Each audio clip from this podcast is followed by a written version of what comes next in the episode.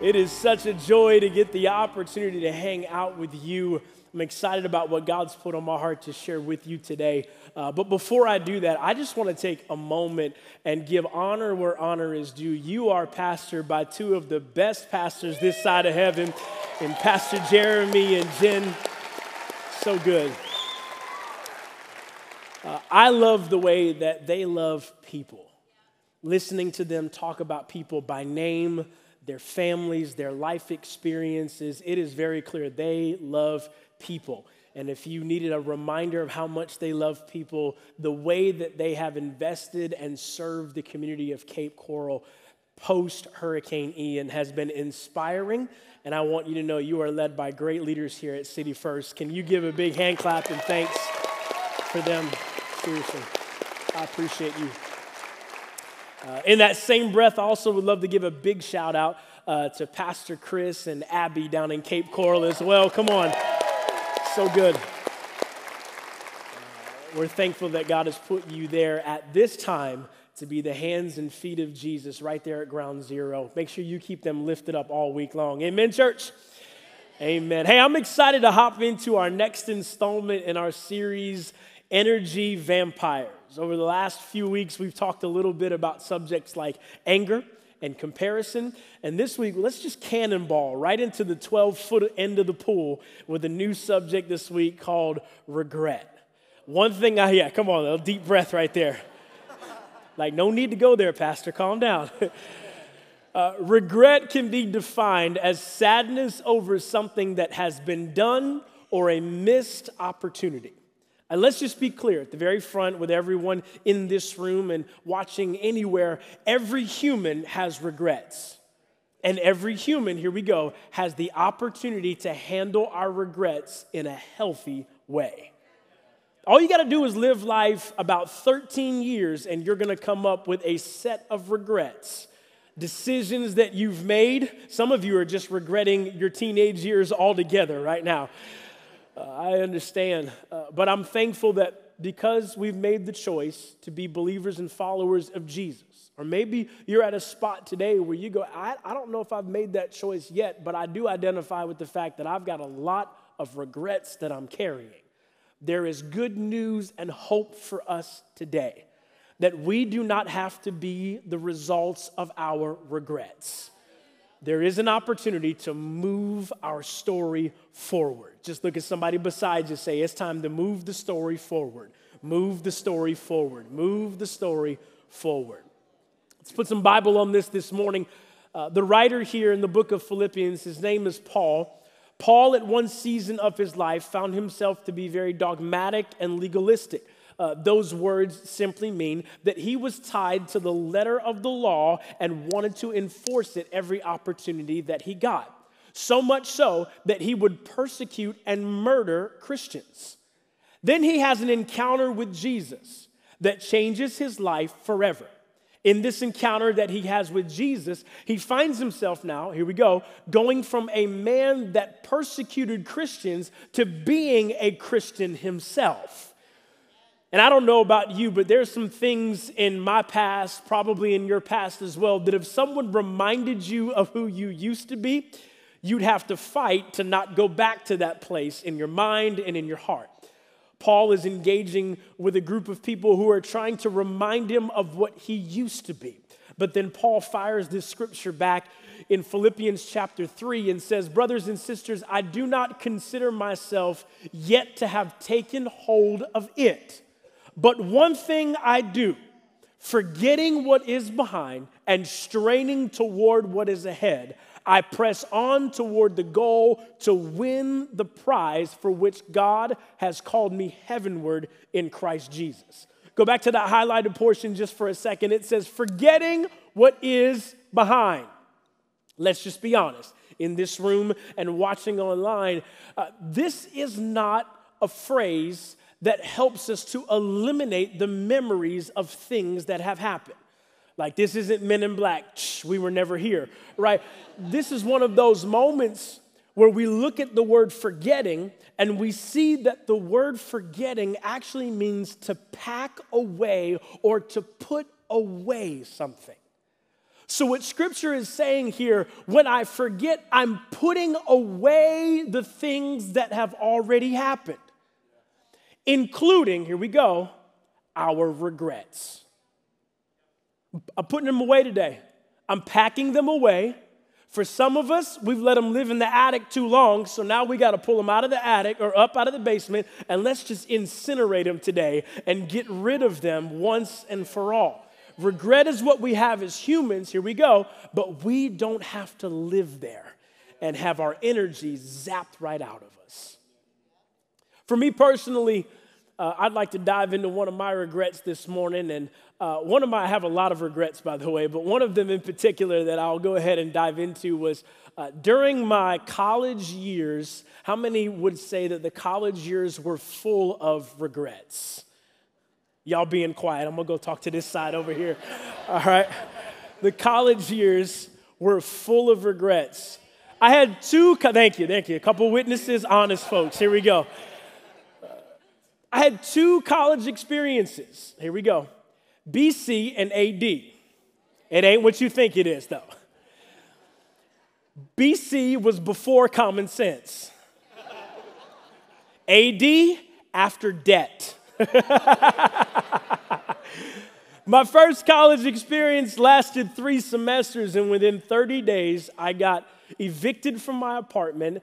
I got kicked out of college for academic probation, and I lost my work study job in the admissions office. How many would say that's a trifecta right there? All because I didn't listen. Because you know, at 19, you grown.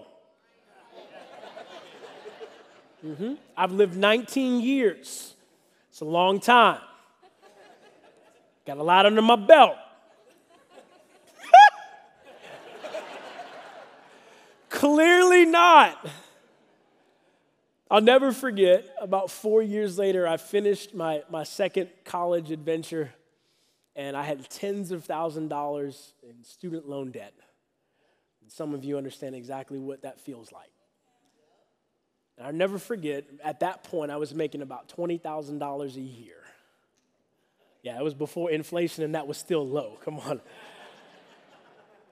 One night in particular, I sat in my parents' living room, was living at home with them, and I'm just crying my eyes out because I thought I'd be further ahead by now.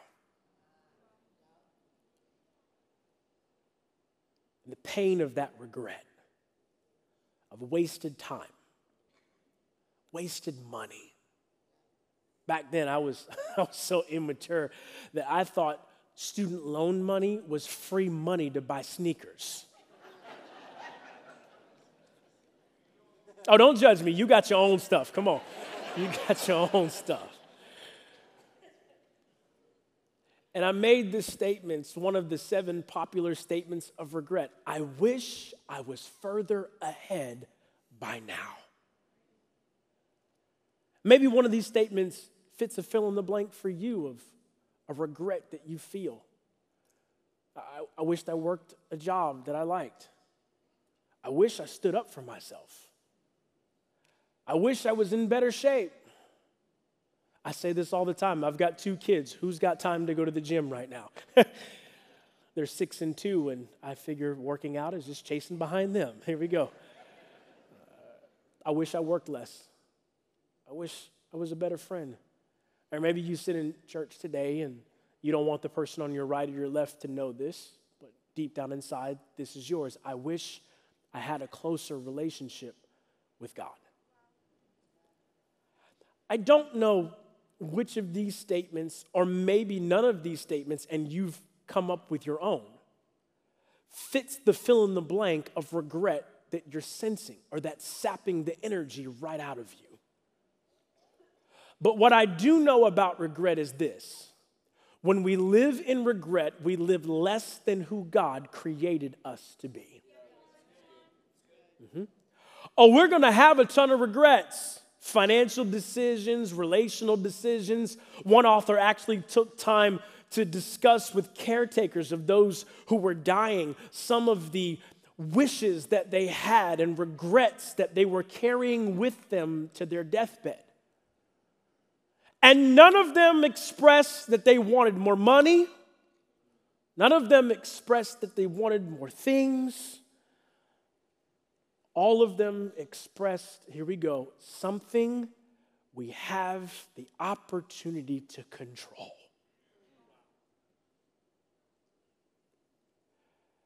Because when you live in regret, you're living less than who God created you to be.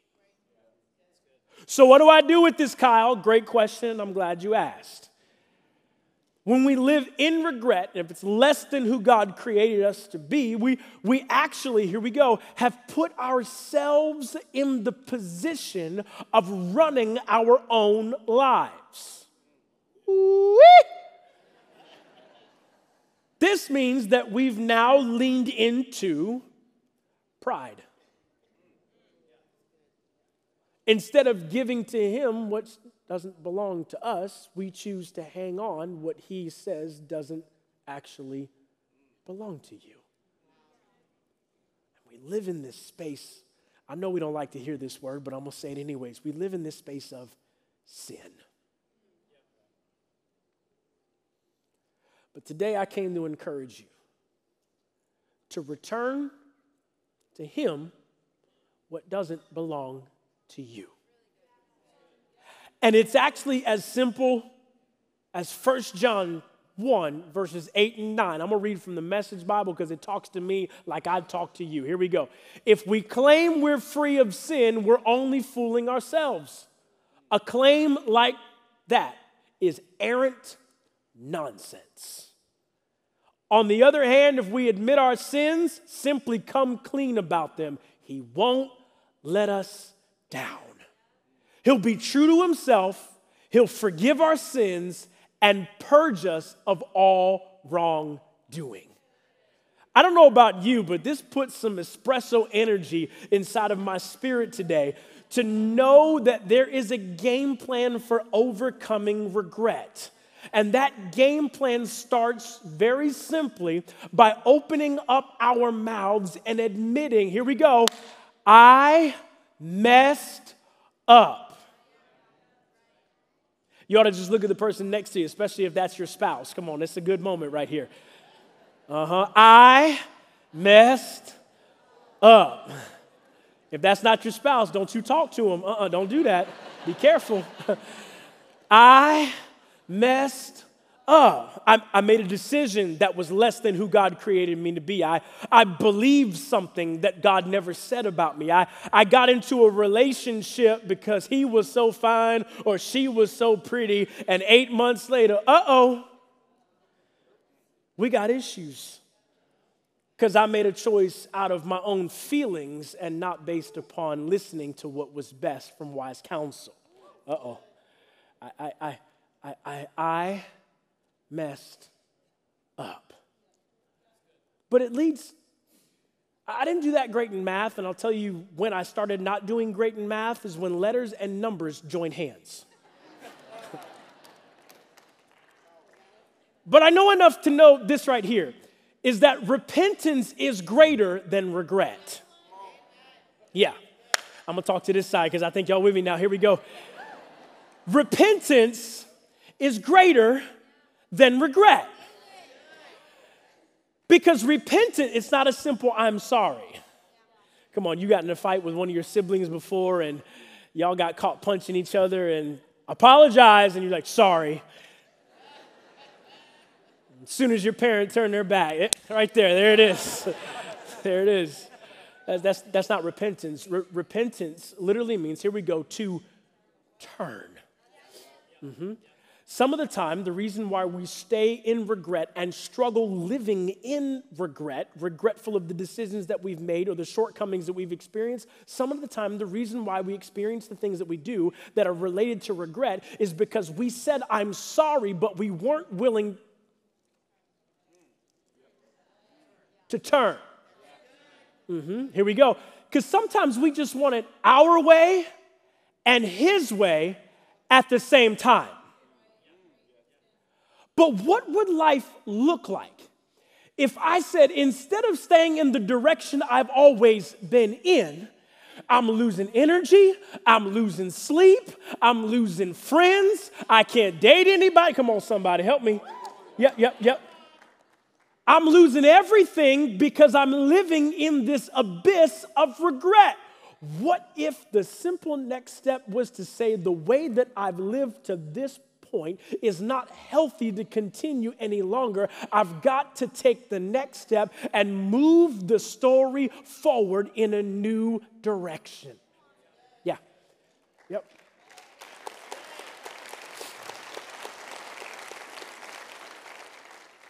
Because if you always do what you've always done, you'll always get what you've always got. And I don't know about you.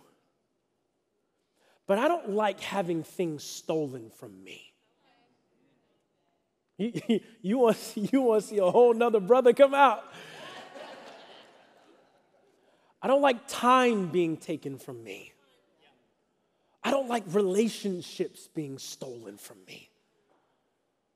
I don't, I don't like things being taken. And what regret does is pull us down a path where things are stolen from us. Can I preach just for a second and remind us that the thief comes to steal, to kill, and destroy. And he'll use any means necessary, including regret, to get it done. But then Jesus showed up on the scene with a gangster lean and said, I've come that you might have life and have it the way that I meant it, with peace and with joy and with forgiveness and freedom from sin, including regret.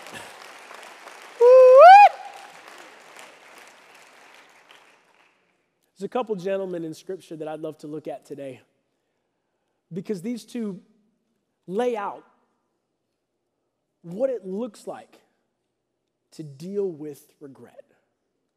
One in a very unhealthy way, and the other in a very healthy way. Both of these gentlemen were followers of Jesus. One's name is Peter, and the other one's name is Judas. Peter, by occupation, was a fisherman that ran his father's fishery. Judas uh, was an accountant that was a little crooked in his ways. Scripture actually depicts him as skimming a little bit off the top and tucking it in his pocket. I don't know about you, that's not the guy you want doing your taxes. Hello. Both followers of Jesus. Both walk with Jesus on a daily basis. Both are named in Scripture as being disciples of Christ Peter and Judas. Like they had that kind of relationship with Jesus where they knew his coffee order. Come on. They had that kind of relationship with Jesus where they'd see him on a day in, day out basis. And they'd watch him heal the lame and the leper. They'd watch him handle different issues with the Pharisees. They'd, they'd watch him navigate different things during his public ministry. And then both of them had a moment where they made terrible decisions that landed them in a state of regret. Peter, uh, how do I say this nicely? He was just loud mouth. Come on. He, he had no filter. Come on, he's like that one uncle that you always think twice before you invite him to Thanksgiving dinner. Come on. Yep. Uh, he, he, he actually got called out by Jesus one day and he, he got told, hey, uh, you're going to deny that you ever knew me three times. And Peter's like, Look, Jesus, I'm a ride or die. I'm with you to the end. If you fight, I fight. Where you go, I go. And Jesus paused him for a moment and said, You're going to deny that you ever knew me three times before the rooster crows. And in Luke 22, there's a series of dialogues as Jesus has now been arrested. And two different people look at Peter and say, Weren't you one of Jesus' followers? Nope, not me. Young lady, I saw you with Jesus. No, nope, wrong guy. In verse 60, Another man speaks to Peter and says, Didn't you follow Jesus? And Peter replies, Man, I, I don't know what you're talking about. Third time. And just as he was speaking, the rooster crowed. And the Lord turned and looked straight at Peter. Then Peter remembered. What did he remember? The word the Lord had spoken to him that before the rooster crows today, you will disown me three times. And many of us can identify with verse 62 and he went outside and wept bitterly. Why? Because the decision he made left him full of regret. Have you ever made a decision before that the consequences of that decision showed up and it left you internally or maybe externally weeping bitterly? I'm not talking about like a couple gangster tears. I'm talking about weeping, sometimes falling to your knees because the pain is so great, wondering, how could God ever use someone like me after something like that? One of my favorite parts of Scripture is that normal people like you and I had human moments and knew what human emotions were. Peter left with regret. Our second character, Judas, he, he, he definitely wasn't much better. Judas finds himself in a scenario where not only is he skimming off the top from Jesus' public ministries funds, but he also finds himself now just trying to get a little financial come up. So he betrays Jesus for 30 pieces of silver. And when Jesus is arrested and Judas realizes how terrible the scenario is, this is his response in Matthew 27.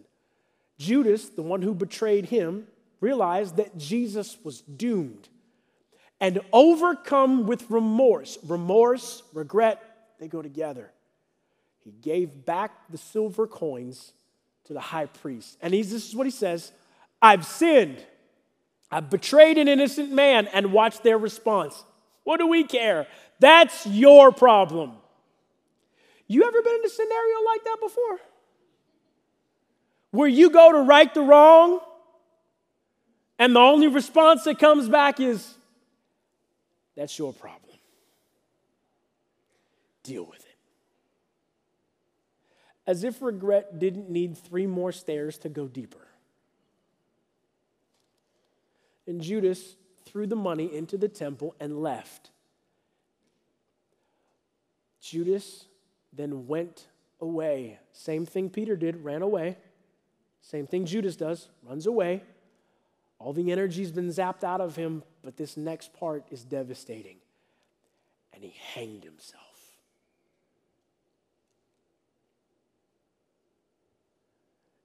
Judas allowed regret to grip his heart in such a way that he tried with his own hands to fix the situation. And when he found out he couldn't fix it, he took matters into his own hands and took his own life. Because regret unchecked will lead you down destructive paths to where thoughts that you never would have imagined possible months before now become thoughts that you entertain. As if something that happened in a moment in life is now worth taking your life. Judas His primary challenge in this moment was that he tried to fix it himself. I'd like to go on record today and say that when we navigate through regret, the best thing that we can do is to get it out of our hands and into some nail scarred hands who was wounded for our transgressions and bruised for our iniquities. The chastisement of our peace was laid upon him, and by his stripes alone, you and I can be healed. Yeah, healed, restored. Let's be honest though, in this room and, and watching online, all of us have a hard time getting these things out of our hands. Because we all like, here we go, control. We all like to be the captain of our ship. Many of us are incredibly resourceful. We've had life experiences that have taught us X, Y, and Z, and we think we are fully capable of handling anything that comes our direction. Until something comes and smacks you in the face, you're flat on your back, and you don't know where to turn or what to do. But here's where Peter and Judas take different paths. Because while Judas took matters into his own hands and tried to fix it, John 21 tells us a much different narrative about what Peter's response is. He's been away from Jesus now, still wallowing in regret. And John 21 says at dawn, Jesus was standing on the beach, but the disciples couldn't see who he was. So he called out, Fellows! Have you caught any fish? No, they replied. It's a weak no, by the way. then he said, Here we go. Throw your net on the right hand side of the boat and you'll get some. So they did, and they couldn't haul in the net because there were so many fish in it. Which, by the way, this is a repeat of a miracle that Jesus did before when he called Peter to follow him the first time. Verse 7 Then the disciple Jesus loved, we know him to be John, said to Peter, Peter, it's the Lord. And watch Peter's response when he heard it. He put on his tunic, for he had gotten ready for work, stripped for work. He what? Jumps in the water and heads to the shore. Judas ran away. Peter ran towards. Both disciples had regrets. Both disciples ran away. One disciple returned to Jesus, and that disciple was restored. I came this morning to remind someone in this room or watching online that you have run long enough and far enough but today, the God of all grace and love sees you not as someone of a failure, but as someone who is still full with purpose. And although the decisions of your life have led you to a place of regret, He is calling you out of your regrets and into His righteousness today. For whom the Son sets free is free indeed. And that freedom is as a result of you stepping into what Jesus calls you today. Do you believe this, church family? Here we go. In a minute, I want to respond in worship together with you. But when we worship, here we go, we're not worshiping through the filter of our failures that have led us to regret. We now worship, here we go, through the lens of victory that said he prepared for my failure before I ever existed. How do you know this, Kyle? Because while we were still sinners, Christ died for all of us in this room. If this is the Jesus that you know, and this is the Jesus that you worship, and this is the Jesus that you serve, can you join me on your feet this morning? Can you lift up your hands towards heaven? Let's open up our mouths today and let's worship in response to the word that we've heard.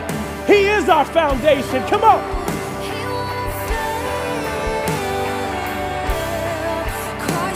perfect for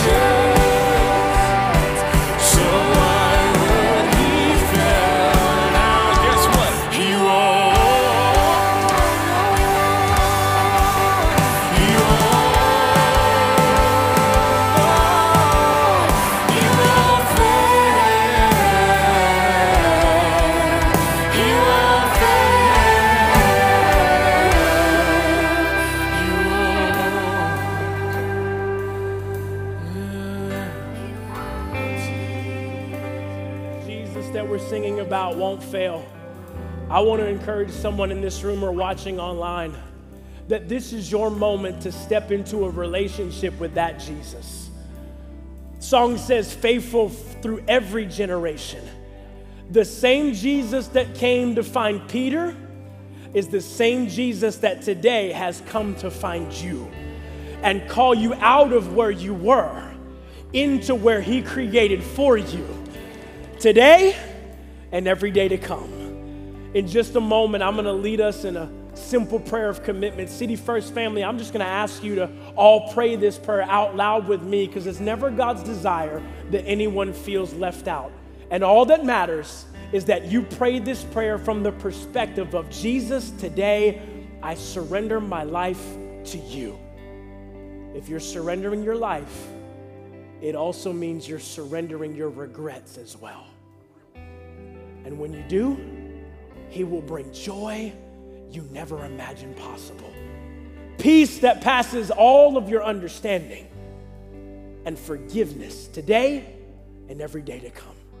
Do you believe that this morning? Come on, let's pray this prayer together out loud with courage. Jesus, I need you. I've tried on my own and I failed. So today, I lean into you. Forgive me of my sin. I choose you be Lord of my life and King of my heart today and every day to come. For the rest of my life, I build on you, my firm foundation. In Jesus' name we pray. Amen. Amen. Hallelujah. Come on, put those hands together.